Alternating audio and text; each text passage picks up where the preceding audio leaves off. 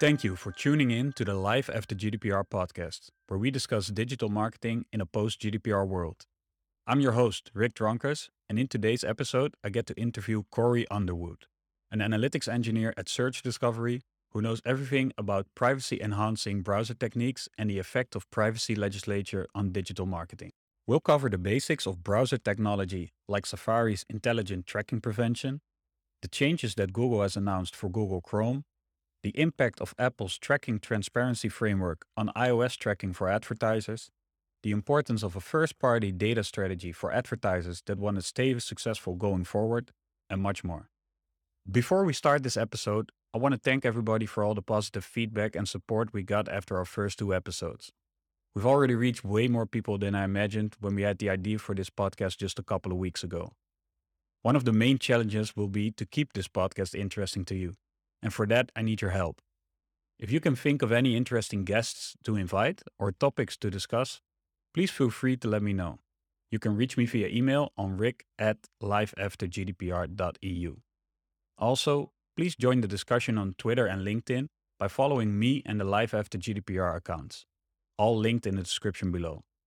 Now let's dive in with Cory Underwood.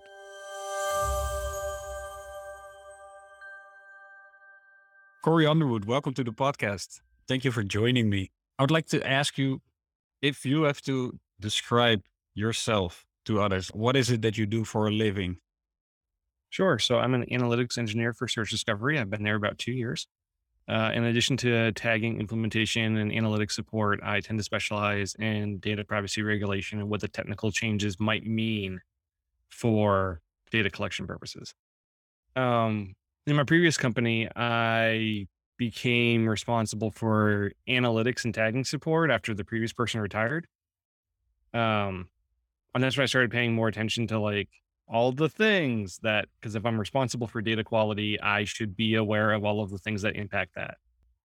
Um, and it was around shortly after that that intelligent tracking prevention 2 released and that changed how cookies get set which had a dramatic impact on tagging. And so I started having to like wave the flag saying, hey, for this segment of traffic, that's probably not going to be accurate.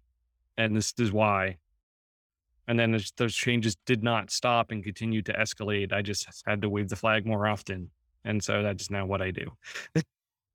You're known for waving the flag, especially in Measure Slack. I think in the last two podcasts, every podcast we, have we've, we've mentioned Measure Slack so far, so I guess we can mention it in this one as well. It's also where you are uh, very active and where you share your knowledge, uh, and a lot is a lot of it is about waving the flag about new uh, new browser updates and uh, and their impact. Um, so you could actually say you you inherited it from uh, from your predecessor, and then uh, you you jumped in at the right moment when it when it got interesting. pretty much, yeah. Cool. Um, so for listeners that, well, let's assume that the listeners to this this podcast have like an affinity with digital marketing, but for listeners that have heard of ITP but are not really sure of, you know, what is ITP? Could you give like a basic explanation of what ITP is and, and perhaps ETP and, and, and how the other browsers handle this and why it is important to us? Sure. So I'll, I'll just run down the list. So for WebKit based browsers. And so that is Safari on desktop, but also every browser on iOS and iPad. WebKit is the underlying rendering engine that powers those browsers. Those browsers are subject to what's known as ITP or Intelligent Tracking Prevention. And that's a series of protocols introduced by Apple that hinder data collection in that it makes it difficult for third parties of which the website may not be aware to collect data long term and hinder efforts to profile the user between sessions. And the way it does that is a there's a couple different features. One is it determines if the cookie gets set by JavaScript, and if so, it limits its max duration to seven days. It also looks at the DNS records for the request. And then the case of what's known as a canonical name record, if that destination is not related to the first party domain that the client is visiting, then that cookie, regardless of how it gets set, is limited to seven days. Then there's additional restrictions for local storage being systematically purged very at various points. And some of those seven day timers drop down to 24 hours, depending on if the user came from an, a domain that's known to be tracking. So there's all kinds of different mechanics there. But the net result is that the ID or IDs that would typically be persisted across session for an analytics or attribution purpose periodically get reset because they're de- deleted by the browser after a period of time. And so for brands that are trying to do attribution across a larger time frame, that becomes problematic and you're probably seeing paid media reflected as a lower contribution and direct as a higher contribution, but it also has a couple of other impacts. So for example, if you reset the Google client ID because the GA cookie gets reset, that's going to cause the following visit to re identify the person as a new user, which means your new users might be inflated, your returning cohort might be deflated. But if you're making decisions based off that data, you might end up making the wrong choice for what you believe is the right reason. So, like, say your new users are elevated and so you pull back on spending on trying to acquire new users because you're trying to shore up retention, but you don't realize that a large portion of the new users are actually returning visitors, then potentially you're going to make the wrong choice in that you're going to see new user growth slow dramatically, but not actually change retention very often. Yeah. if I summarize that, then we could say that these technological changes, for whatever reason they're they're they're being applied, we can get to that later. But what they're affecting when it comes to martech and adtech is they're influencing the way we can measure users across multiple sessions. And thus they are influencing the way we analyze behavior of returning users, new users, but also the way we can attribute conversions to marketing campaigns because all that is tied usually to a user identifier and that user identifier is under fire by these by these browser techniques like ITP. Correct. So so that's a that's a big thing for marketers. yes, indeed. So for Firefox, well, it has a dramatically less of a market share. Firefox has what's known as enhanced tracking protection. And so in Safari, uh, while Safari blocks third party cookies, it allows first party data to, to move between platforms because it just figures that the relative harm is limited by the duration being limited. Firefox, when the cookies get, when the request goes to a tracking domain as identified by the disconnect me list, it will actually prevent the JavaScript from accessing the cookie or local storage information. And so none of that's appended to the request. Um, it also will outright block, like as in cause the network call that loads the JavaScript to fail anything that's identified as a fingerprinting vendor. So for that market segment, none of that is being captured for Firefox. Now, for brands, Firefox has a low market share, so it might not be as influential. But it's just important to realize that this is happening there as well.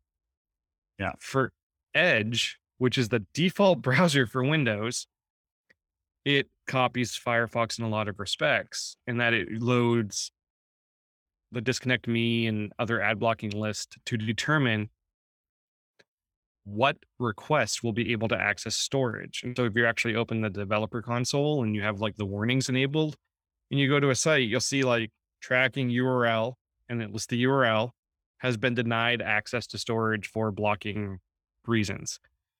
Because the default configuration of Edge runs in balanced mode and it does these things. The Edge is a little bit trickier than Firefox, where Firefox, like that is how it's going to run. Edge has an invisible to the user and invisible to the website score that gets increased as the user engages with the website. And once that reaches the invisible threshold of 4.2, all the tracking starts working. But it's a decaying score. So if the user goes on vacation, they come back, their score is going to be a little bit lower than when they left. And if it drops back below that threshold, all your tracking breaks again. That's interesting. So they're actually trying to to create a model where they assume that if you interact a lot with this website, you're probably going to be okay with being tracked. But if you just visit the website once, then probably not. And then they have their own mechanism of how to measure that. So I, w- I want to highlight two things. So you mentioned uh, disconnect.me. And if I'm correct, disconnect.me is, a, is just a list of domains that are being listed as trackers. Yep. But who, who maintains that list? The disconnect GitHub repo it's a company. Okay. They yeah, they it's actually on GitHub. You can see the whole the whole list. Okay. But that's just basically a list that other that that software uses to highlight this domain is known as a tracker domain. So yep. probably googleanalytics.com will be highlighted there as a tracker. Right. But depending on the browser, different aspects of that could be affected. So like uh, I think Firefox flags MediaMath as a fingerprinter, so it just outright blocks that. But like the different browsers have different classifications. So some stuff, if it could be harmful, it will be more aggressive. Whereas if it's probably not, it won't be as restrictive. Yeah. Gotcha. I think I think it's just interesting and important to highlight that there is this list that is being used in these technologies to determine what to block and what not to block. It's it it you know it's a fairly manual situation, and I think what we've also seen in the past is that um, fingerprinting companies and and more obscure trackers claiming lots of different domain names, trying to bypass ad blocker lists and stuff like that. So it's a that's a weird cat and mouse game dynamic that's going on there. Right. So for Edge and Firefox, they I know they both use disconnect disconnect list. I think Edge might use a different list as well and like combine them. Uh, Safari actually has a machine learning algorithm because it recognizes that lists get outdated.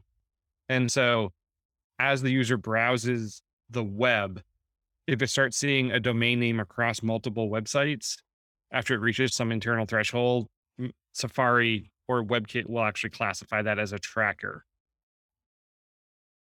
So when you start seeing like the same domain in third party context all the time, like Safari gets a little bit suspicious. And is like, hmm. Yeah. And so if you actually turn on intelligent tracking prevention's debug mode, you'll see like a list of all the domains that your specific instance has classified, and that will be different than somebody else's because it's related to what you visit. Yeah, gotcha. So we're seeing this evolving technology. I, ITP version, what version are we at right now? I think we're on a 2.4 last I checked because the latest changes did not increment the major version number. Okay. So it's a it's an evolving field and then I think Safari was first to push it, other browsers followed. Now also Chrome is going to do something, correct? They reached an agreement with the United Kingdom's CMA, uh, so Competition and Markets Authority, over their plan. And that's not the execution of the plan or even what the plan is. That's their how they're going to roll out whatever they come up with. So all we know right now is in 2023, they plan to phase out third-party cookies. And there, so that gets a lot of play in the industry. But what a lot of people fail to understand is that third-party cookies don't work in WebKit. They're restricted in Firefox, they're restricted in Edge, and they're restricted on anybody using a Chrome browser with an ad blocker. So effectively, remarketing is only really viable for Chrome for desktop and Android. And I think one additional thing is restricting third-party cookies d- does not hurt Google as much as it as it hurts other advertising players. Correct? That is correct because Google still has you logged into Chrome, probably that's a big one where I, personally, when I read that, I feel like, okay, maybe in this case, regulation is, is playing in the hand of Google instead of against it. What are your thoughts on that? Potentially. So, as all of these changes have gone into effect, it's been the people that own operating systems or major platforms that have really benefited. And companies that are more reliant on said major platforms that have been more adversely impacted just because they're rest- like they can't get the data on their own necessarily or even if they could they don't have the infrastructure to process it in place. So you can shift to a first party strategy but unless you have a way of processing that first party data you're still probably going to be limited so so let's let's double click on that. I think uh, a lot of people have been reading up on this a little bit. One of one of the pieces of advice they will get in every blog post is you have to think of your first party data strategy. So what do people mean when they when when they mention a first party data strategy? That would be information that you can either directly observe on your own on your own part or that the client has provided to you. So the user has said this is my address. Like you can take that at a higher degree of fidelity than potentially like a third party data platform. And it's because a lot of the third party platforms that have built up these huge user profiles over time using anonymous third party cookies, they're just not getting that data as they used to. And so a lot more of that's becoming modeled. And then you have to figure out is the model actually correct? And because they're not going to tell you how the model works, it's kind of black box. And so they have to be like, trust me. So your risk tolerance to that will vary dramatically between organizations. But the most trustworthy information is probably what the co- what the client is telling you directly, like the the consumer. Um, that does mean though that as we're seeing the anonymous IDs fade out with the reduction of third party cookies and stuff, folks are going to have to find another way of doing retargeting and things, probably based off like customer match lists. And that means that the user will have had to a provide you that information, but also have consented to have it used for remarketing in that way. And so we're we're probably going to see is a reduction in reach. Now, especially now that like the Belgian DPA ruled that the transparency and consent framework by IAB Europe was like unlawful. And if you can't use legitimate interest for data collection, then you actually need to prompt. And if the person actually has to accept, what is the likelihood they're going to do that? Yeah, exactly. Because w- when you say customer match, what you're referring to is, let's say I have a web shop and people people buy with me. Perhaps at the moment of transaction, I would have to ask them like, "Hey, I, I now get your email address, which is fine, but I'm also going to use that email address to send it to Google to match you or send it to Facebook to match you based on your email address um, and retarget you, for instance. Like that will be a, an instance of, of customer match based on first party data. Uh, so that's kind of what you're seeing with the enhanced conversions being pushed by Google Ads right now. Like they want you exactly. to send you the email address or like all of the address information so they can do a match and effectively yeah. target later. Yeah. So they want basically they want all information, right? I'm using email address because usually that's that's uh, that's the leading one that you have online, but they have fields for everything, right? They will accept all you can give them.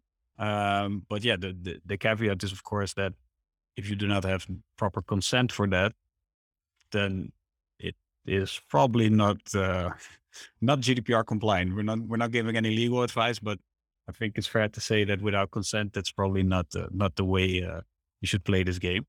Um, but that's a that's a big challenge. That's a big a big step, a big change for a lot of marketing departments. Are you already seeing that as well for clients that you work with? This change, this switch? Definitely, we've been chatting about it. Um, and then I want to walk back just a second and say, even if they did consent, you have to think about a couple of other things. A user can consent, but that doesn't mean that the browser they're using will let you actually do the thing they consented to. So you need to be aware of that. So like just because I'm in Safari and I can send to remarketing does not mean that you can place remarketing cookies, which are third party, on my browser because the browser will say no. Yes. So there's that. Then you have to recognize that for all the email based tech, changes rolled out over the last couple of years enable a user to generate an email address on the fly for a specific purpose. Yeah. And so you prob like if you're the only one that knows of that email address, there will never be a match. Yeah. So that's like, for instance, Apple's hide my email technology where where it just generates a unique email address for every email field, gets forwarded to you. And it's also a nice way to uh, to figure out who leaked your email address. If you only use that email address at, at one specific vendor and it, it shows up on some spam list, then uh, you can be pretty sure where where that email address got leaked. Indeed. So you need to understand that just because the user tells you something does not make it true. So I guess for, for digital marketers that are listening to this and that have experienced the effectiveness of the web pixel, let's call it pre ITP, let's call it the remarketing pixels, digital marketing pixels, pre all these prevention mechanisms. It feels like their favorite toy is being taken away. Is that's a little bit my experience when talking to digital marketers and seeing seeing their reaction. Any thoughts on that? It's probably true. They probably do feel that way. I wouldn't be surprised. Um, with that said, I am skeptical a lot of those marketing agencies were using that to its fullest effect. And so I wonder how detrimental it actually is to specific brands. So if we if a company's doing a lot of remarketing, I could see that as being more adverse to them. If a company hasn't done a lot of remarketing in the past, then these changes, while problematic from a data analytics perspective, probably don't matter as much from a marketing angle. Um, marketers in general, though, probably need to be aware that between all the regulation being put into place and the technical changes being imposed by the different platforms, their reach and targeting capacity is going to change very likely dramatically over the next two years.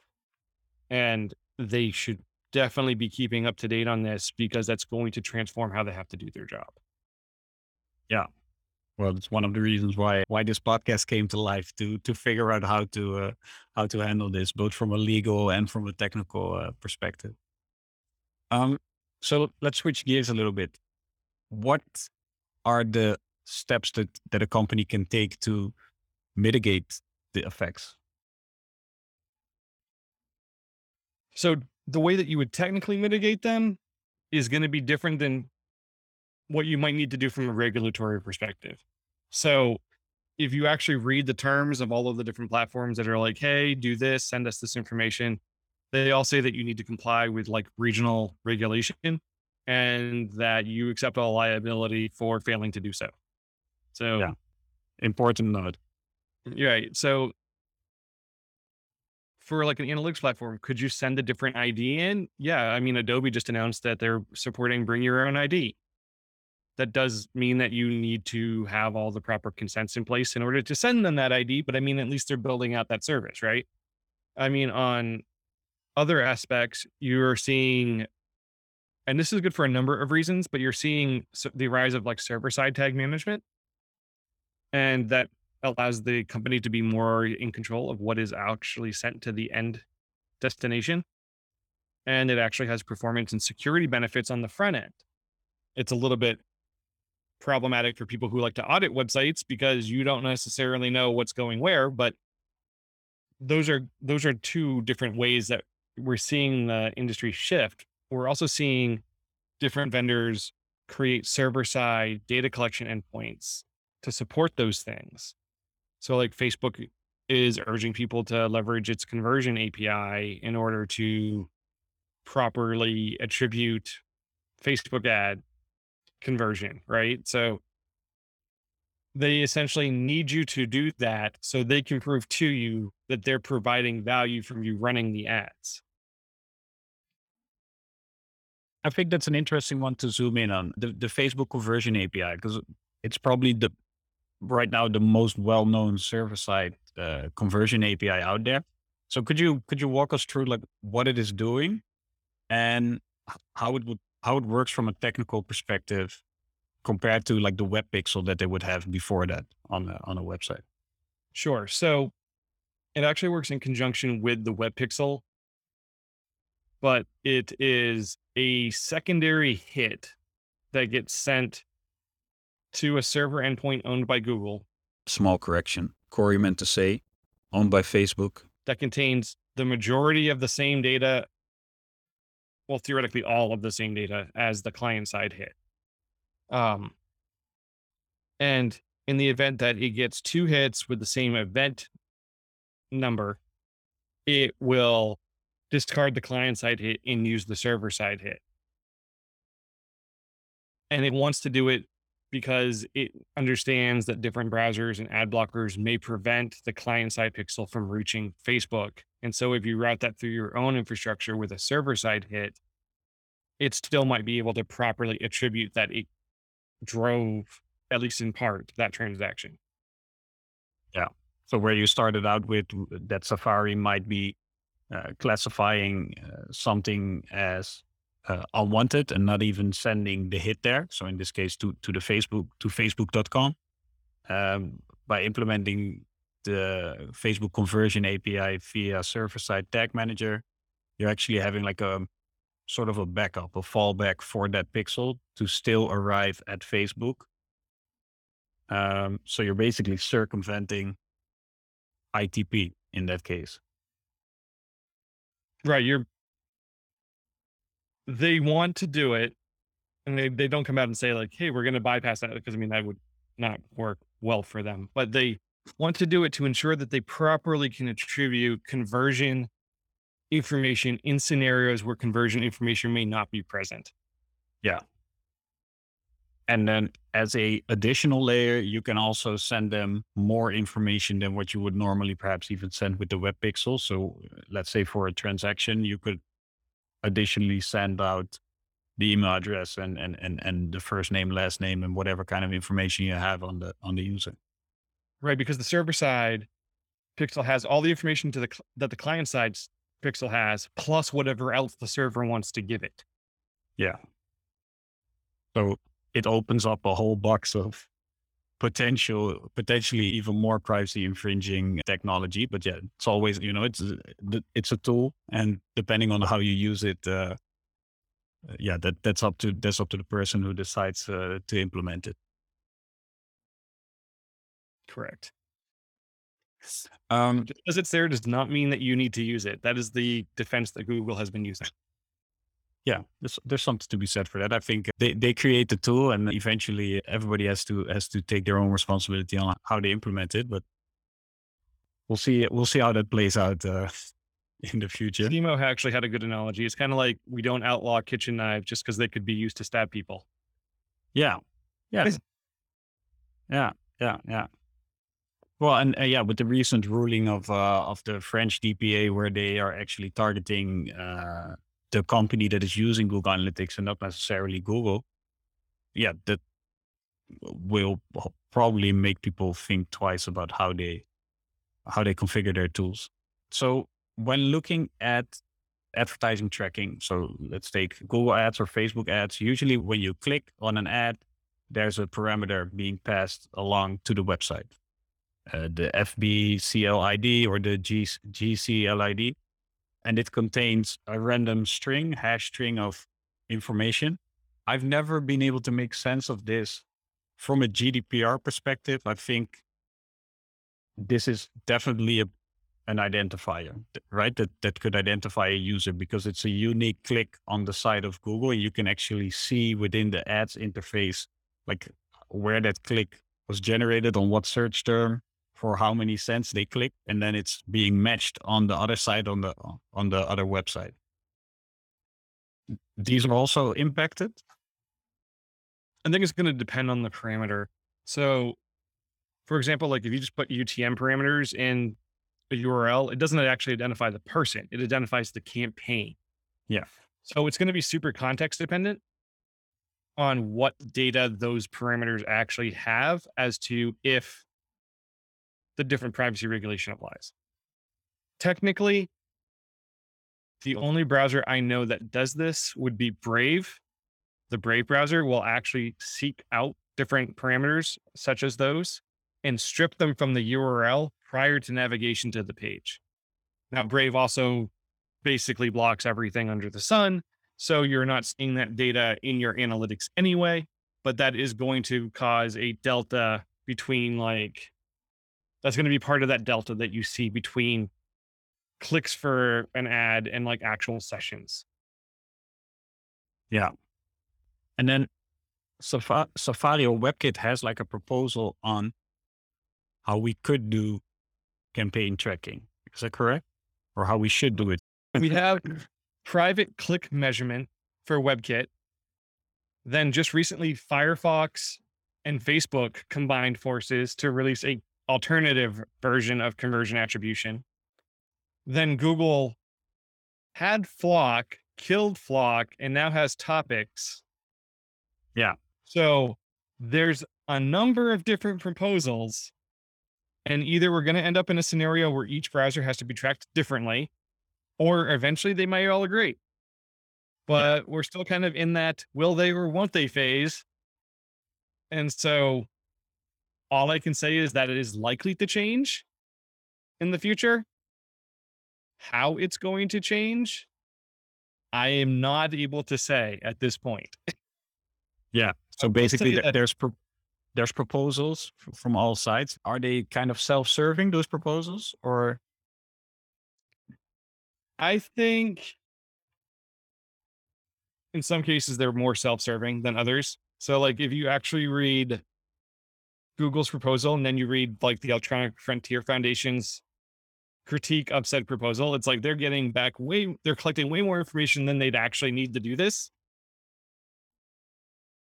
Just because they want more bits basically in the token. And so they're like they could classify everyone unique on the planet, right? Like realistically, like they have that much different possible combinations. Um,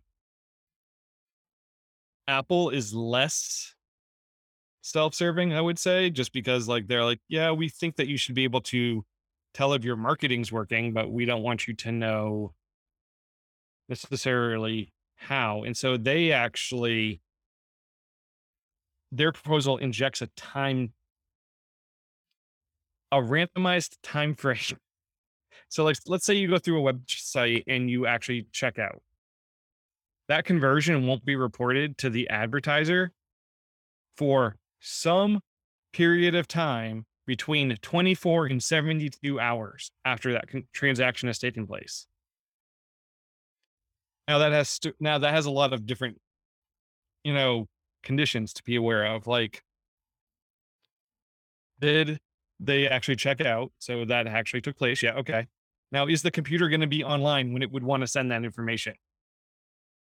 And let's say it is, well, then it would send it. But if not, then it needs to, it would be sent the next time it does log in and because, and like the browser gets opened.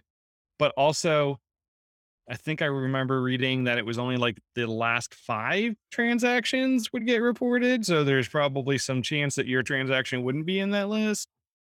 Um, but like that, as I said, the proposal has only been adopted by WebKit at this point. So we could end up facing changes before it gets accepted by other browsers. Alternatively, every browser could just be like, "Oh, it's every man for himself." And so if you want to track advertising on our browser, you have to do it this way. I don't know. I mean, a, a lot more work for you and me, but I'm not sure if we want that work. Indeed, I would rather just have it be one way across all the browsers. So it's a yeah. lot easier to bug that way. Definitely. So that's something to to keep an eye on. What What are your thoughts? Uh, uh, do you think this is uh, this is like a, a six month thing, a twelve month thing? Well, if Brave has had their stuff in place for a year and no other browser has blocked that yet, like no other browser has copied it to do the blocking. So I am skeptical we're going to see that in the near term. As far as like the other proposals, who knows? there was a blog post on February 1st, 2021. So we're over a year now, where they introduced the initial explainer for private click measurement. And we still have not seen that rolled out to any other browser. So we're likely looking at the longer time frame here. Yeah. I know that Google will be testing topics this year, but that means that we're probably not going to see a rollout till next year. And that's only if it's successful. If we switch a little bit, we've, we've been talking a lot about web. Um, easier to debug. Also, uh, where most of us started our careers, but mobile, of course, has uh, has a lot of traffic nowadays. For most companies, I think mobile is probably more than fifty percent. And there's also been a lot of action on the, on the mobile front. Can you uh, can you highlight some some of that? Sure. So the biggest one happened last April, and that was Apple's App Tracking Transparency Framework. And so, under their policies that you were theoretically required to comply to to publish on the App Store. And we're not talking law, we're saying this is Apple's view on how their apps on their store need to be designed. Apple's law. Right? They uh require prior to collection for attribution or sharing with other partners a consent prompt to be displayed to the user that says, Do you allow this app, whatever the app may be, to track you across other websites and services, and then the user can say yes or no. In the event the user says no, the ID for advertisers, the IDFA, is set to all zeros. And so nothing that would pull it will actually get it. It'll just get a string of zeros. And so it will look like everyone else who said no on its own. Now, if you combine it with other data, you may still be able to identify that particular person.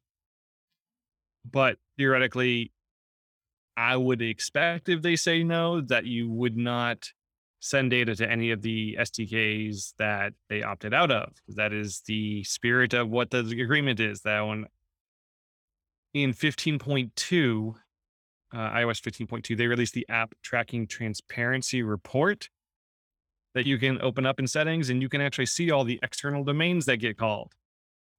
Now, you don't necessarily know why they're calling said domains, but some of them, like clearly advertising focused, you might question, hey, should they even be contacting them if I said no? And that opens up the brands who have kind of skated the intention of the the guidelines to be possibly investigated by Apple and if found in violation to possibly have their app pulled from the store until it can be made compliant, all the way up through account termination of their developer account, which means you can no longer publish on the App Store. So, what we saw here is in light of this, Facebook and Google both dramatically adjusted their attribution windows for mobile advertising. Like Google, uh, Facebook went down from 28 days down to seven, I think. And there's more restrictions on how many campaigns can be run simultaneously and how long it takes to put them up and take them down and so on. Then in Q3 of last year, we saw the earnings report, which was like the first quarter that all of these changes have been in place for iOS. And we saw Snap, Pinterest, Facebook, YouTube, and I think there was one other company that's not coming to mind but they reported a theoretical $10 billion revenue gap between what they were expecting and what they got based largely on the all the different brands pulling back on advertising on iOS. Then in the Q4 announcements, while some of those companies had stabilized just because they were able to diversify their revenue streams, Facebook predicted a $10 billion headwind for 2022 in light of different privacy regulation and technical challenges. Which brings us to this year, where on April 1st, Google will impose its own consent requirements for various data collection uh, purposes on apps on the Google Play Store. And they don't have a system prompt like Apple requires. They make you make your own, but they have a bunch of UX requirements that you have to satisfy in order to have it. And then theoretically, if you are in violation of it, you enter their enforcement process with the same outcome that you could potentially not have updates allowed for submission until you fix the issue. You could have the app pulled, or you could lose access to your account. Well, we saw last year everyone moved to Android in light of the changes? What happens when Android follows suit? And so everybody moved to Android, but I always think that's funny in the sense of consumers didn't move to Android necessarily. Like, right, but the, you can measure Android, so it's like, yeah, yeah, but the, and I think this is this speaks to a fallacy, right? That we have like only if we can measure it, that we think it is real. But yeah, that that in this case, you know, that might actually uh, might actually not be the case. Like the, the ads might actually be still be effective on iOS. You're just simply not able to measure them like you were before. Correct. And so the other issue is the the fallacy that an iOS user is equal to an Android user. Because you can't tell me that someone who goes out and spends fifteen hundred dollars on an iPhone has the same you like yes, the Android user who has a two hundred dollar budget phone may have the same theoretical buying power. But probably not. Yeah. So that also needs to be considered in that the users between the two ecosystems are not the same. And it's been proven out. iOS users typically spend more money. So now we're seeing theoretically, I mean, I don't know how aggressive Android's going to enforce.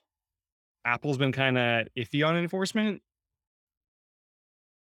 But I mean, if they started to really come down, it's going to impact the majority of apps on the store, obviously. And according to Google Play's announcement, like as of April 1st, it applies to every every app on the Play Store will need to be updated if it collects personal data as the new policies have been defined. Do you also work with like third party, like att- mobile attribution partners, tools like AppsFlyer, uh, stuff like that?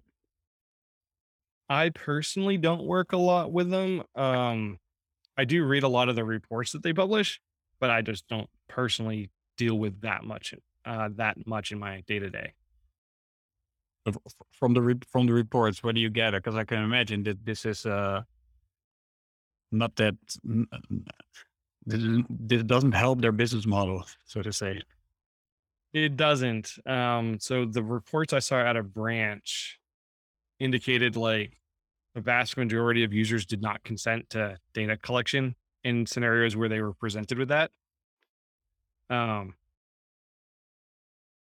which I mean, when you're free, like the prompt is, do you allow this company to track you elsewhere?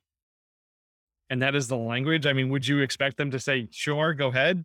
I don't know. Would you? Yeah. Mm. Yeah, I mean, why would you do that? And like, I personally hated getting the prompts all the time, so I just turned it off at the phone level. Yeah, it just automatically declines. And so there's some of that too. It's interesting. Eh, for for me, it's I'm trying to look for this balance, right? Because on one end, I agree with what you just said. Like as as a user of a mobile phone and apps, I always eh, I, when I get these prompts, I'm like, no, of course not. Why would I? You know, what's the incentive for me to share this data, my data, via you to another company? Like I don't see, you know, there's no benefit to me on the other hand, as a as a professional in the digital marketing world, I do know that it does allow companies to also provide better digital experience, you know, customize apps, figure out what customers like and don't like, how to prioritize features, stuff like that. What are your thoughts on this? Like, how, where are we going to find, are we going to find a balance in it or are we like overcorrecting now and are we going to force back or I think probably we're overcorrecting now. But I think the current course it was inevitable based off the different regulations that are getting published around the world. And so we might need to walk some of those back a bit. But I am not sure that that's going to happen in the immediate time frame because law moves slowly. Um, from a technical point of view, this is me personally speaking. I hate getting advertising email and so if you were asking me to consent to things so you can send me more email that I don't want to get, then I am always going to say no. With that said, I'm okay with people collecting analytics data for first party purposes because personally for me, I am strongly against any regulation that says no because a computer was involved if a physical store can count the number of users that come into their store, then a website should be able to count the number of visitors that the website gets. But there's also practical reasons for doing so because you need to know if you need to add more hardware capacity so you don't go offline on Black Friday due to like excessive demand, for example. And it's a lot harder to estimate that if you have nothing to work from as a baseline. But then for, for those purposes, you know, we could revert back to uh, log file analysis, the, the, that type of analytics. You can, however, note that if you're using your log files for marketing purposes, then you probably need consent. Anonymized log file analysis. But what truly is anonymous? Yeah, it's, it's- uh, Like that is constantly being redefined by the courts. And I think Yeah. that is an open question. yeah, it for sure is. If you could give advice to a digital advertising agency, somebody who's you know they're they're working with digital ads constantly, their clients depend on them to deliver results. They've obviously noticed over the last couple of months, years that measuring results has been changing. What would your advice be for people like that? Like where to invest their time, where to inve- where to learn, or what to outsource, or perhaps what to let go? Like if you if you look at the time frame of like 12 to 24 months and you look at how you think browsers are gonna continue evolving this in this landscape, what would be your what would be your top tips for um, for digital marketers on the advertising side? From a technical level, you really need to take a look at all the stuff that's happened over the last couple of years and modify the advice that you're giving accordingly. And that could involve updating what your business model is. So, like if you're a marketer today and you're constantly going to clients and recommending they install third party pixels for like remarketing, you really should be aware that you're having a dramatically reduced reach than what you had five years ago. And maybe at that point, you have to decide if it's worth even recommending that or you're recommending some other sort of integration method instead. Now, for marketing agencies that don't have any technical support, like that is probably something they would want to look at, just understanding how all these different proposals are going to change how they have to actually run their business. On the more regulatory front, here in the United States, California amended its California Consumer Protection Act. And so that's going to begin enforcement on January 1st. And it has redefinition of a lot of different things, including the definition of what constitutes a sale of data. It's been amended to now say sale or sharing. So people can technically opt out of data sharing as well under the new the new language. We also saw Virginia pass a law and that will go into effect on January 1st. Colorado passed a law and that will go into effect on July 1st. And then we're still in the will the governor veto this period, but Utah tentatively has a law slated to go on the books for December 31st in 23, and that's just in the United States. We also know on the European side, this year, all the different DPAs are launching a joint investigation onto the use of cloud platforms. And so, depending on what comes out of that, brands that operate internationally may be forced to make changes to how they process data in Europe. Then, totally unknown, will Europe and the United States reach some sort of data transfer agreement? Maybe. And that would totally change what they would need to do. But as these things are currently in like a state of limbo, all I can say is that by 2023, things will look substantially different from today. And then by 2024, they'll look different still. But Yeah. I think the danger would be assuming nothing is changing and continuing to issue the same advice or marketing strategies, even in light of decreasing effectiveness. But ag- agility is probably something that uh, th- that will be beneficial to you in the coming 24 months with the with all the changes coming up. Do do you also see a risk for people looking at this from the advertising side. So they're looking in their advertising tool, whether it's, you know, whether it's Facebook, Google, or some other some other advertising suite, you see conversions there. And then perhaps you have your analytics suite as well. You see conversions there. Those numbers always they've never lined up, right? That's basically how these things work, right? Every platform will be greedy. How do you see those dynamics change? And do you think like you already mentioned lookback windows are changing? I think it's going to depend on how everything is installed. So it's going to vary on like a case by case basis. But generally, I would think paid media under reports as to its effectiveness. I would think that direct is probably inflated compared to its probable effectiveness from like a, a media perspective. I think as far as advertising reach goes, if you're contextual, you're fine. If you're targeted, you are probably not reaching the audience that you think you're reaching because say you generate an audience in GA.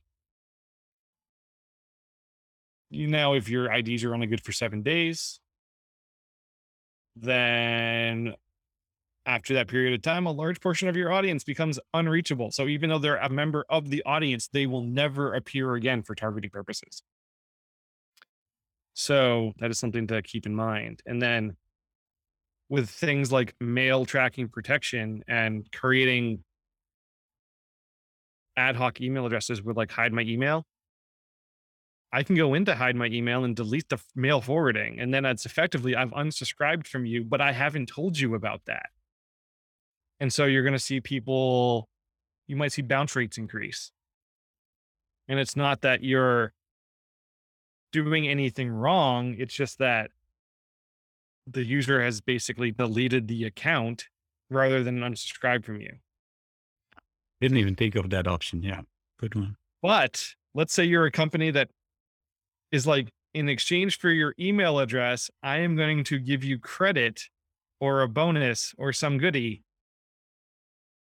But now I can infinitely create email addresses trivially.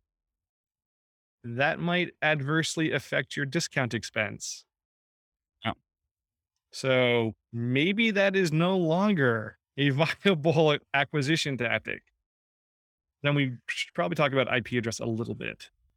So in the most recent version of Safari, and this is a Safari specific ability for people who do geo based targeting, by default, anything that's classified as a tracker due to DuckDuckGo's tracking radar, which is a different list, the IP address is routed through a couple different servers before it actually goes to the destination.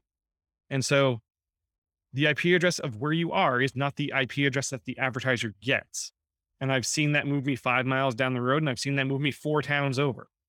Mm. So if you're doing things at a zip code level or a very precise level, that is probably not going to work out well for you.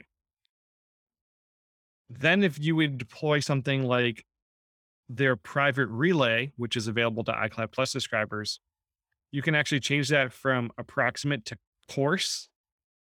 And when you do that, you appear at some other point in the country slash time zone. And for that, you can move between states.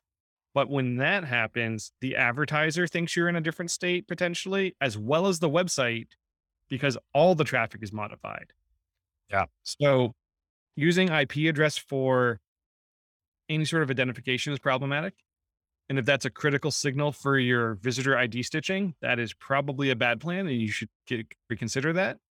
And if your security platform looks at IP address to see, like, hey, are they coming from where they normally log in? The user might actually end up being challenged more often if they start using these features. Yeah. I've actually seen that myself. I've enabled it and, and, and used it. And that's, uh, I get a lot more CAPTCHAs uh, to log in everywhere.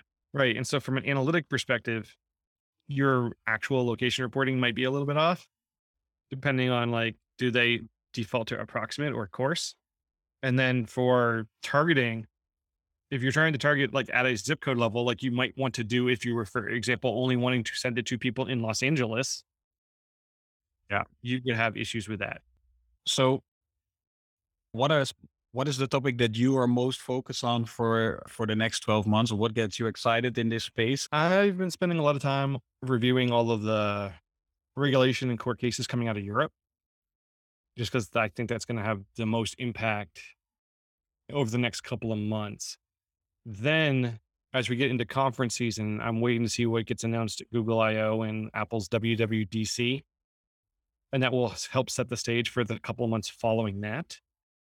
And then later into the year, I really think I'm going to end up spending a lot of my time helping brands get ready for the state laws going into effect in 23.